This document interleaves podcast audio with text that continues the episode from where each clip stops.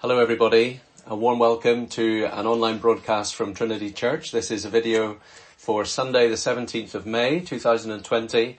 We're delighted that you're watching and joining with us wherever you're doing that in the world. You're most welcome indeed as we worship God together today and hear Him speak in His living word. Listen to these words of call to worship. The Lord is near to all who call on Him, to all who call on Him in truth. Seek the Lord while he may be found. Call on him while he is near. Let the wicked forsake his way and the evil man his thoughts. Let him turn to the Lord and he will have mercy on him and to our God for he will freely pardon. Amen. We're going to say these words of confession of sin, words that help us to come to God in repentance and in faith. Loving Heavenly Father, at this time of great uncertainty in our country and around the world, we pray that people would turn to you for stability and comfort. And we pray particularly for those who don't yet know Jesus, that through some means, in the midst of all that is happening, they would hear the good news about Him. Grant them repentance and a knowledge of the truth, that they may know you and the secure joy of eternal life in Him for we ask in Jesus' name. Amen. Gracious Lord, we confess that we have dishonored you in our thoughts, words and deeds. Depending on our own strength, we have stumbled. Glorying in our own righteousness, we have rejected you. Turning our faces from you, we know what it is like to desire the things of this world to satisfy us. We pray now, Lord, for you to forgive our many sins, to banish the darkness from our lives and to turn our faces and our hearts back to you. We pray these things in the name of your most precious Son, our Saviour, Jesus Christ. Amen. Here is God's assurance of pardon, words that we treasure week by week, don't we, as God speaks them to us from His Word for all who confess their sins to him. Bless the Lord, O my soul, and forget not all his benefits, who forgives all your iniquity, who heals all your diseases, who redeems your life from the pit, who crowns you with steadfast love and mercy. Amen. Our Bible reading today is from the book of Acts, and it's the book of Acts chapter 14. I'm reading from the ESV, the English Standard Version, Acts chapter 14 verses 8 through to the end of the chapter, verse 28. Now at Lystra there was a man sitting who could not use his feet. He was crippled from birth and had never walked. He listened to Paul speaking. And Paul, looking intently at him and seeing that he had faith to be made well, said in a loud voice, Stand upright on your feet. And he sprang up and began walking. And when the crowd saw what Paul had done, they lifted up their voices, saying in Lycaonian, The gods have come down to us in the likeness of men. Barnabas they called Zeus, and Paul Hermes, because he was the chief speaker. And the priest of Zeus, whose temple was at the entrance to the city, brought oxen and garlands to the gates and wanted to offer sacrifice with the crowds. But when the apostles Barnabas and Paul heard of it, they tore their garments and rushed out into the crowd, crying out, Men, why are you doing these things? We also are men of like nature with you, and we bring you good news that you should turn from these vain things to a living God who made the heaven and the earth and the sea and all that is in them. In past generations he allowed all the nations to walk in their own ways. Yet he did not leave himself without witness, for he did good by sending you rains from heaven and fruitful seasons, satisfying your hearts with food and gladness. Even with these words, they scarcely restrained the people from offering sacrifice to them. But Jews came from Antioch and Iconium, and having persuaded the crowds, they stoned Paul and dragged him out of the city, supposing that he was dead. But when the disciples gathered about him, he rose up and entered the city, and on the next day he went on with Barnabas to Derbe. When they had preached the gospel to that city and had made many disciples, they returned to Lystra and to Iconium and to Antioch, strengthening the souls of the disciples, encouraging them to continue in the faith and saying that through many tribulations we must enter the kingdom of God. And when they had appointed elders for them in every church with prayer and fasting, they committed them to the Lord in whom they had believed. Then they passed through Pisidia and came to Pamphylia and when they had spoken the word in Perga, they went down to Attalia, and from there they sailed to Antioch, where they had been commended to the grace of God for the work that they had fulfilled. And when they arrived and gathered the church together, they declared all that God had done with them and how he had opened a door of faith to the Gentiles. And they remained no little time with the disciples. Amen. Well, I wonder if you'd agree with me. These are days of ignorance, aren't they? I'm not sure that I've ever felt before there is so much important stuff happening in the world that I just do not know anything about. So many questions I don't know the answer to. When will lockdown end? When will schools reopen? Should they reopen? Will there be a vaccine discovered? And then of course there are wider issues, aren't there? is the cure for COVID-19, this lockdown that we're in at the minute, is the cure going to end up being worse than the, than the disease itself? Might more people in the long run die from global poverty, mental health problems, all the medical complaints that we're now keeping to ourselves instead of taking to the doctors like we normally would? There is a staggering amount of things about the way the world is right now that we just do not know. And we just do not know what the right thing to do is. And there is a staggering amount of things about the future that we do not know. The when, the why, the how, the where of things reopening and getting going again. There is a lot of ignorance around. We live with it. Can I, can I just encourage you as we're watching this together, wherever you're watching in the world, let, let our ignorance at the minute humble you. It's humbling me. It should humble all of us and, and not lead us to harass others. I think that is going to be a challenge ahead of us as things begin to reopen.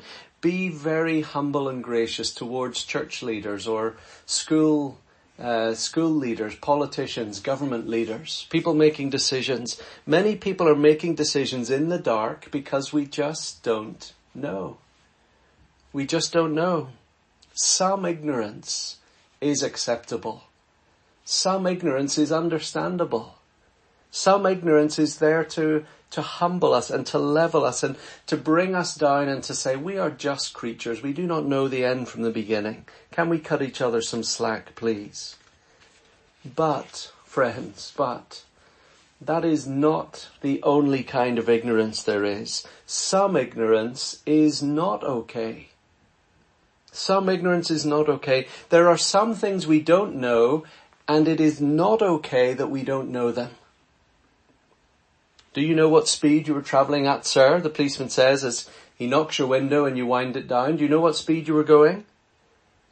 No, sorry, I don't. Well, that is not okay not to know. You, you were doing 40, sir, in the 20 miles per hour zone. Oh, I'm sorry, I didn't know, I didn't know it was a 20 and you have to tell the judge in court one day you didn't know it was a 20, it will not matter. It doesn't change the fact it's not okay not to know it. Here we are today in Acts chapter 14. The gospel is spreading to the ends of the earth. The gospel is now getting a hearing from people who have never before heard of the living God and the Lord Jesus Christ. And some people are coming to faith for the very first time. So here is a passage today to help us with what we say to others in sharing the gospel and what we need to know ourselves in order to keep believing the gospel. Those are two good things, aren't they? How do I share the gospel with others and how do I preach the gospel to myself and hold on to it? I want to show you two things from the preaching and teaching of Paul and Barnabas, two things that they tell the world and tell believers it is not okay not to know. Number one, it is not okay not to know whose world you're in. It's not okay not to know whose world you're in. Number two, it's not okay not to know which path you're on. It's not okay not to know which path you're on. Number one, it's not okay not to know whose world you're in. This is one way of sharing the gospel with, with people, saying to people around you, do you know whose world this is? Finding a way of saying to them, look, it's not okay not to know who this all belongs to. You think it's your world, but it's not. It, it's God's world. And it is not okay not to know the living God who made it and who owns you, who made you, who loves you. It is not okay to be ignorant of that. Now friends, I get all of this from verses 15 to 17 of our passage this morning. This is where my language comes from. here's the heart of today's sermon. Verse 15. Paul and Barnabas say, men, why are you doing these things? We also are men of like nature with you and we bring you good news that you should turn from these vain things to a living God who made the heaven and the earth and the sea and all that is in them in past generations, he allowed all nations to walk in their own ways. See, what, what's happening here in Lystra, be, because Paul and Barnabas perform a miracle of healing a crippled man, Paul and Barnabas meet people who do not know the living God and who've been walking in their own ways. And God has been patient with that ignorance up to now. Up to now, God has allowed that ignorance. He has been patient with it. See that in verse 16? And yet, even then, in every corner of the globe, God put huge big signposts to himself, great big arrows pointing to him, megaphones shouting out his goodness so that men and women all over the world would look at the world they're in and then look up to him and see him and find him. They should be able to tell whose world it is. You see verse 17? Although he allowed a certain kind of ignorance, yet he did not leave himself without witness, for he did good by giving you rains from heaven and fruitful seasons, satisfying your hearts with food and gladness. You see, the gospel as it goes out into the world here in this chapter, what it's saying is this, that the good news of Jesus means this is not a superstitious world. This is not a superstitious world. That's the issue here, isn't it? For, for Paul and Barnabas, they perform a miracle. It's amazing. Verses 9 and 10. And immediately, a, a man crippled from birth, healed. Immediately, the people who see it misunderstand it. When the crowds, verse 11, saw what Paul had done, they lifted up their voices, saying in their language, the gods have come down to us in the likeness of men. They see something, and they get completely the wrong end of the stick. You know, eh, sometimes people say, you've probably heard this, preach the gospel at all times and use words if necessary. Preach the gospel at all times, use words if necessary. It's a nice idea, isn't it, that our, our actions should be so full of the Lord Jesus Christ and His love and His goodness that the, the simple fact of doing these wonderful things should show people who God is. But actually, that is not true, is it? Actions might speak louder than words, but actions rarely speak more clearly than words. Actions on their own are always interpreted, aren't they, through the lens of the people seeing the action. No, actions need to be interpreted with words, explained. And in these people's culture here, there was a local legend that Zeus and his son Hermes once came down from the gods on high and visited the area disguised as mortal men and they destroyed all the regions that were not hospitable to them, that did not look after them.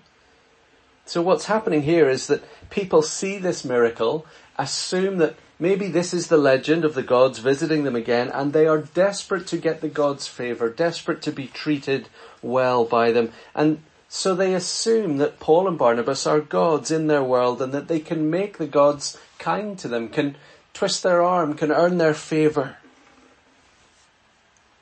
That is like our world, isn't it?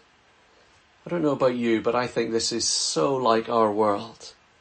Despite our science, despite our technology, we live in a superstitious world.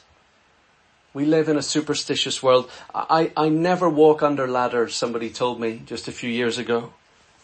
Watch out for black cats. count the number of magpies on the lawn, touch wood, fingers crossed. All of those things are forms of ignorance about whose world we're in.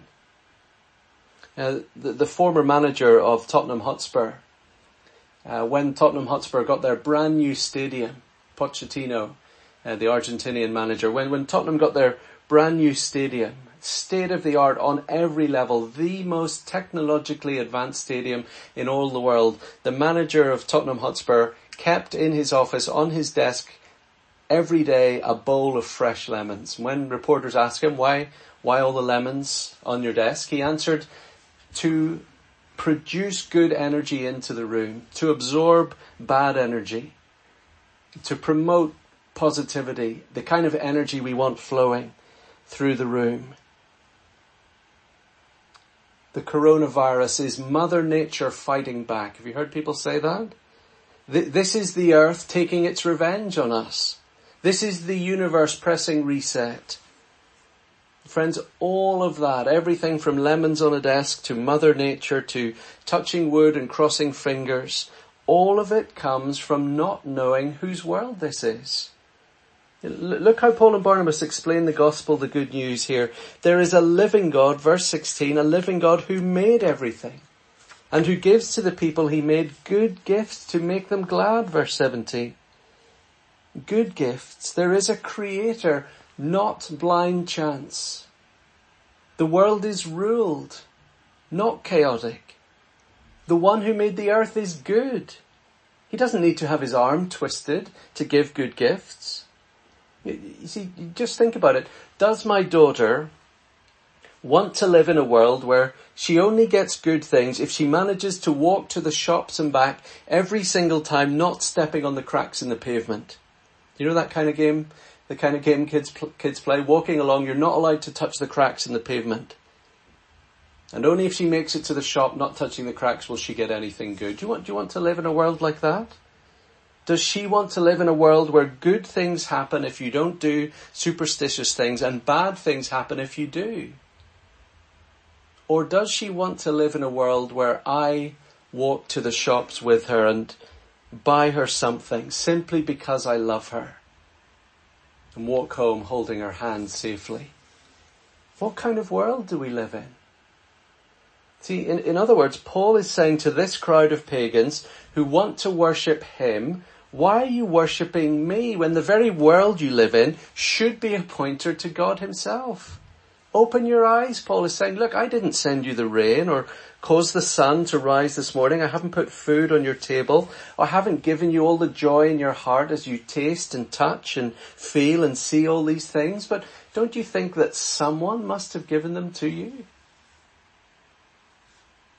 I think what Paul is unpicking here is the universal tendency, he sees this all around him in Lystra here, the universal human tendency to take the gifts from the giver and to make that gift itself the God that we worship and lay ourselves before, instead of taking the gift in our hands and opening our eyes to see the living God who made heaven and earth and gave it all to us.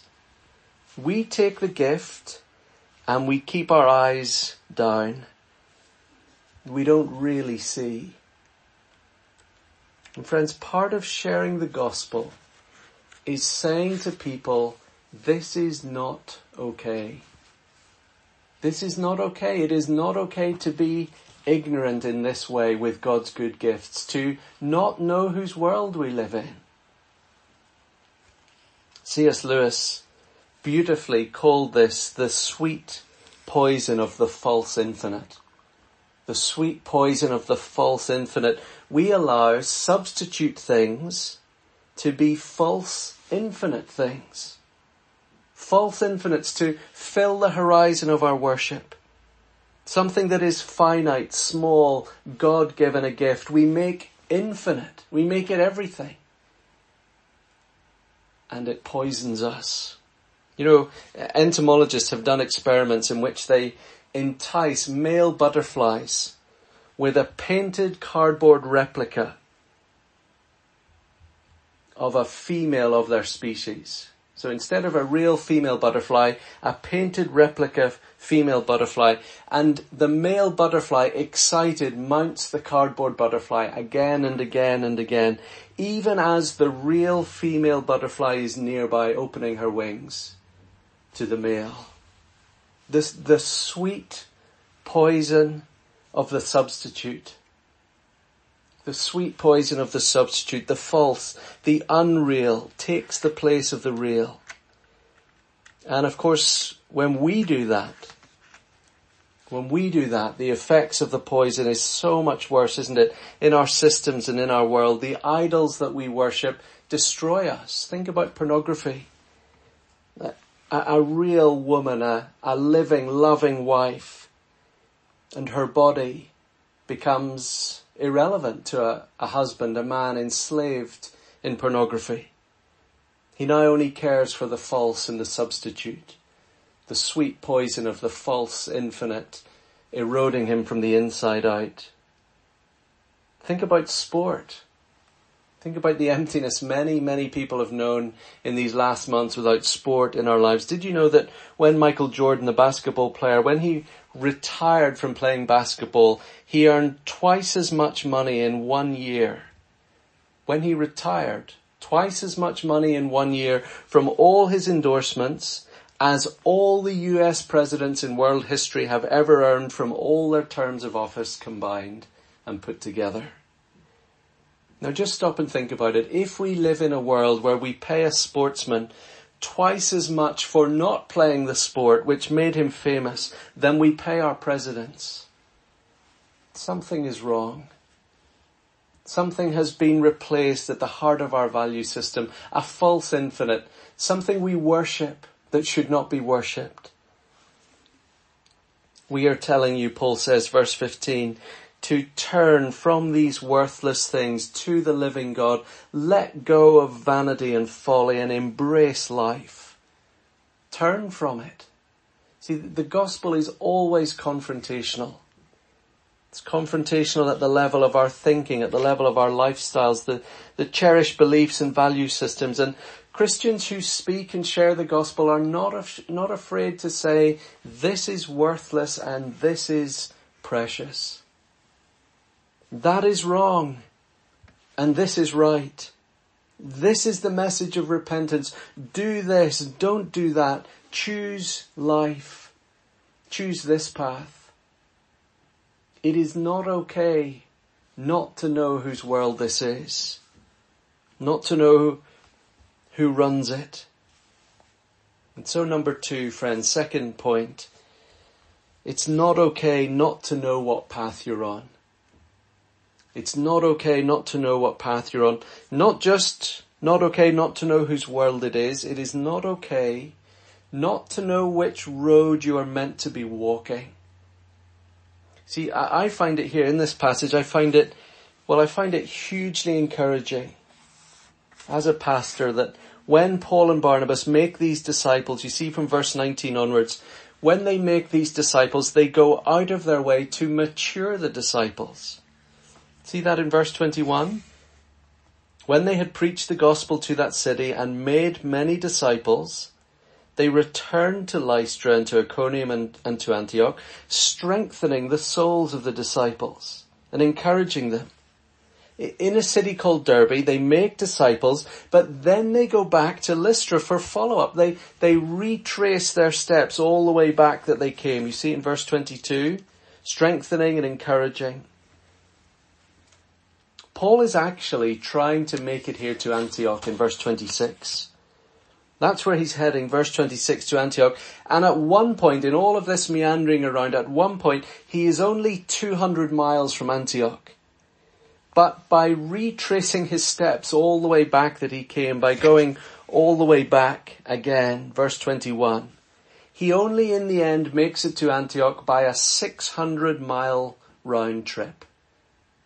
Could have been 200, but instead he goes back and eventually it takes him 600 miles. Why make such a long journey when it could have been relatively so short? And here's another thing. Notice verse 21. They returned to Lystra. What happened to them in Lystra? Look at verse 19. Jews came from Antioch and Iconium to Lystra, and having persuaded the crowds, they stoned Paul and dragged him out of the city, supposing that he was dead. But when the disciples gathered about him, he rose up and entered the city, and on the next day he went on with Barnabas to Derbe. Now, I don't know about you, but if, if that had happened to me in Lystra, if I had been nearly stoned to death, that would be one city, if I never saw it again, it would be too soon.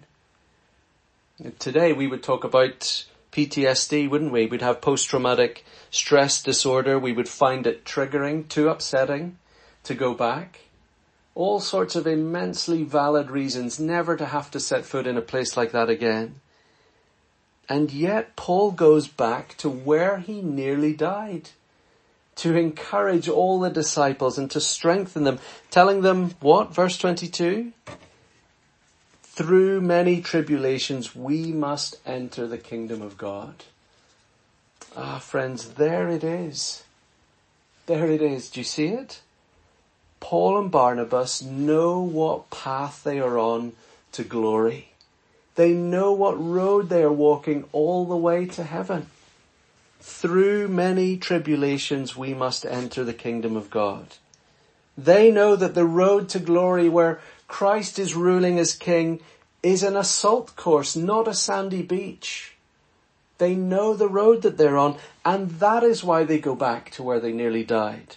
That is why they choose not to get to Antioch by the 200 mile route, but to keep retracing their steps so that they can encourage and teach and strengthen the believers and tell them that life with Christ is going to be tough. That's why it's worth taking 600 miles.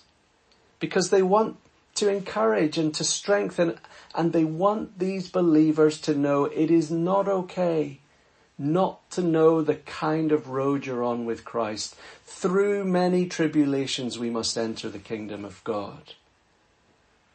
And so I, I want to ask you today as you're watching this, I want to ask you not just if you know whose world you're in, but I want to ask you that if you're walking with Christ, if you really know what path you're on, if you can really see it, if you really know it, have, have you heard God telling you before, like He is telling you today, you must go through many tribulations to enter his kingdom. You must. You often see this in airports, don't you? First class check-in, it's off there over to the side. It's for the fortunate few and you watch them just seeming to skip through. It's bright, it's open, it's airy. And on they sail through the side door into paradise and the rest enter over here through all the tribulations of long queues and full body searches and uh, all the hassle of traveling. But you see, in the kingdom of God, there is no first class queue. There is no little side door off to the side that people can just sail through. That only some people get to go through. No, Narrow is the gate that leads to life, the Lord Jesus said. Narrow is the gate. In other words, you have to be small to get through it. You have to bow down low. You have to decrease yourself in humility and pride. You have to come to God tiny like a little child. Paul and Barnabas know that God's people limp to glory. Because Christ walked this road, didn't he? Jesus went to glory via Calvary, the cross before the crown. Brothers and sisters, it is not okay to not know what path you're on. You are on the suffering path, the crucifixion path.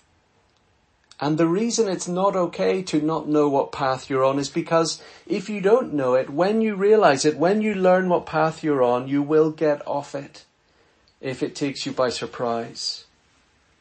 It's not okay not to know what life with Christ is like.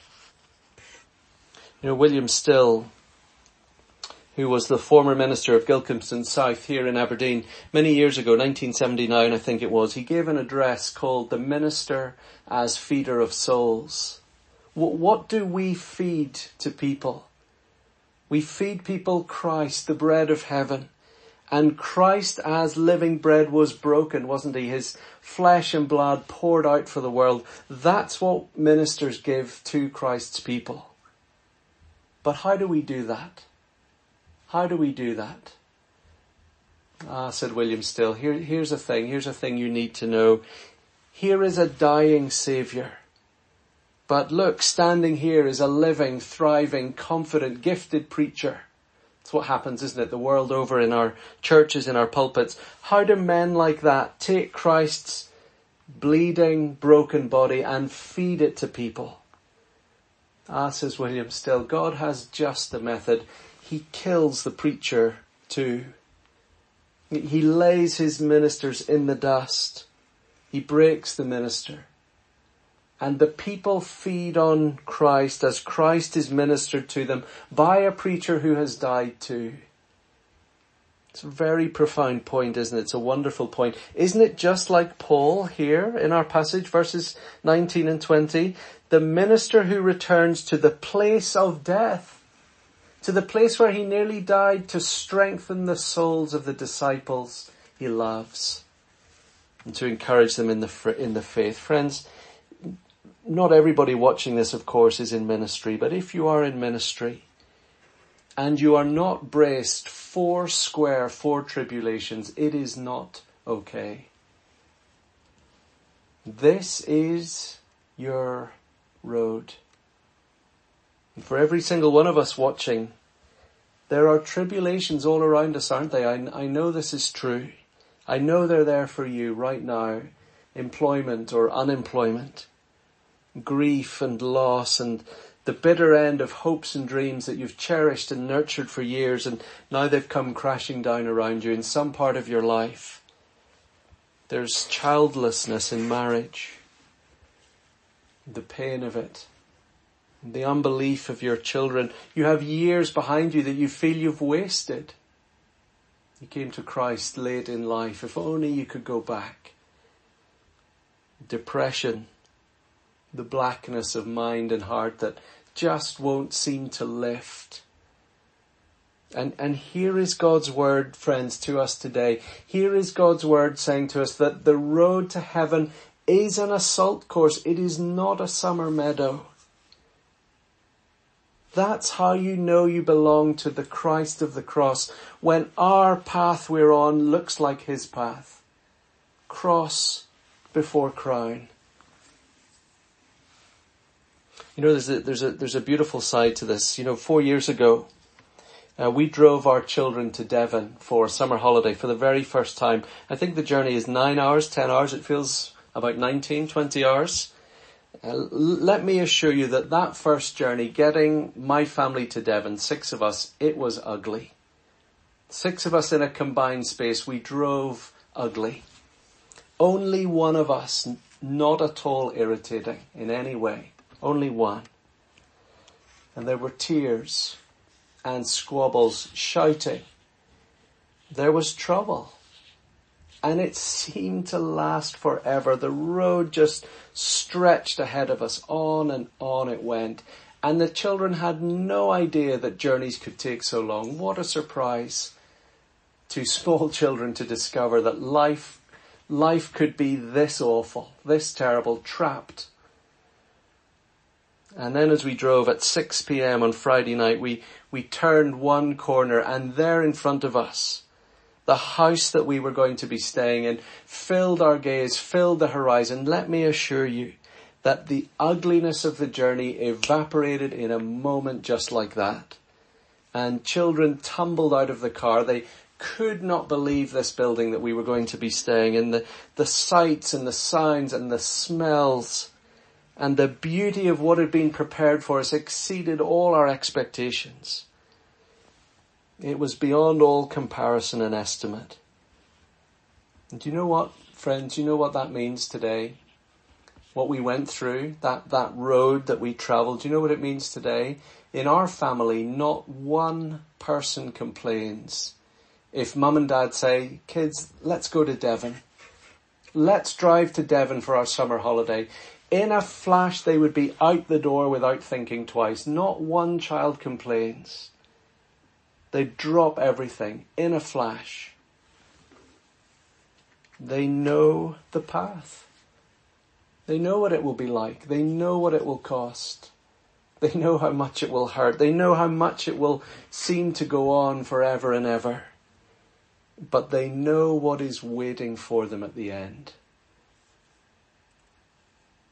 Through many tribulations, we must enter the kingdom of God.